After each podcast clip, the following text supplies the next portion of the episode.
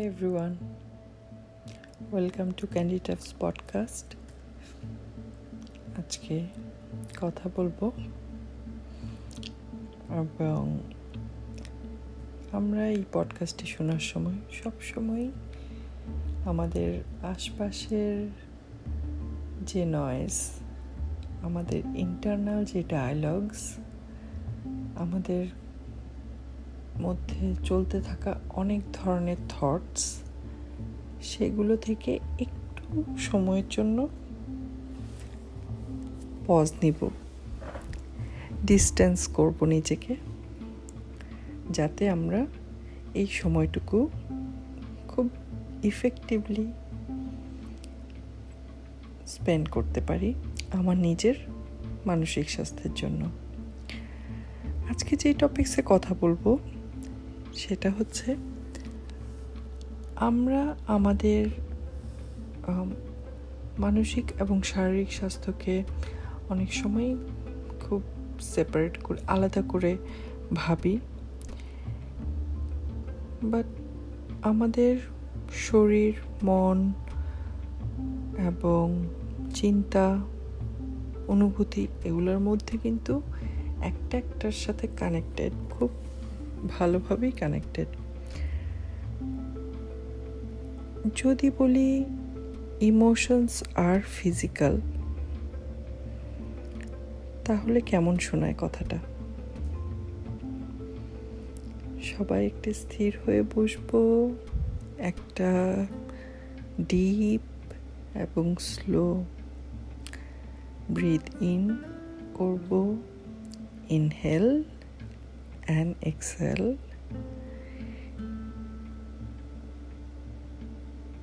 এবং আরেকবার বলি ইমোশনস আর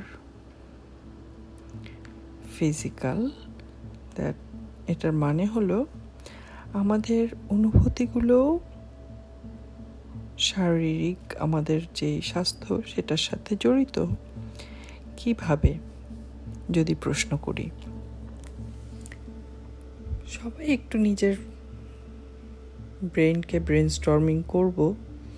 আমরা সবসময় সেটা করি, প্রশ্নের উত্তর বের করি, নিজের প্রশ্নের উত্তর। ব্রেন স্টর্ম করব কীভাবে হতে পারে সেটা। এবং যেটা আমি শেয়ার করতে চাচ্ছি আজকে, সেটা হলো, আমরা যখন কথা বলি আমাদের ইমোশন নিয়ে, আমরা বেশিরভাগ সময় আমাদের মানসিক সাইকোলজিক্যাল এক্সপিরিয়েন্সটার দিকে ফোকাস করি। মানে ইমোশন আবেগ মানেই হচ্ছে আমার মনোজাগতিক একটা অনুভূতি, অভিজ্ঞতা। অথবা আমরা কি ফিল করি, অনুভব করি, সেই দিকে ফোকাস করি।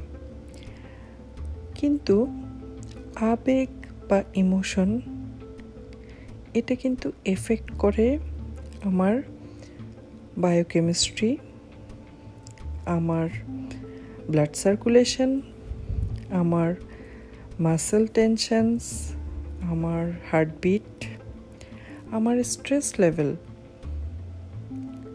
তাই না?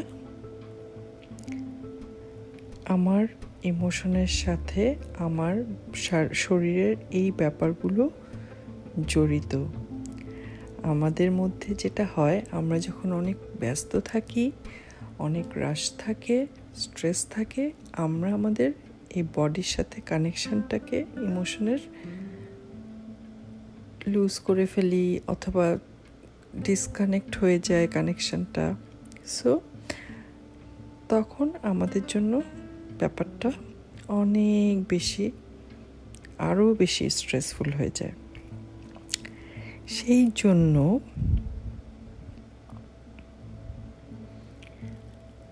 আমাদের প্রায় দেখা যায় যে আমরা কিন্তু যখন আমার মাসেল টেনশন হচ্ছে, আমার ব্লাড সার্কুলেশন হার্টবিট ফাস্ট হচ্ছে, আমরা তখন কি করি? ইমোশনাল অ্যাসপেক্টটাকে বাদ দিয়ে আমরা ভাবি যে আমরা শারীরিকভাবে কিছু একটা গো থ্রু করছি, একটা অসুবিধা ফিল করছি এবং আমরা কমিউনিকেশন করার সময়ও এই ব্যাপারটাকেই হাইলাইট করি যে আমার ফিজিক্যাল সিমটমস হচ্ছে।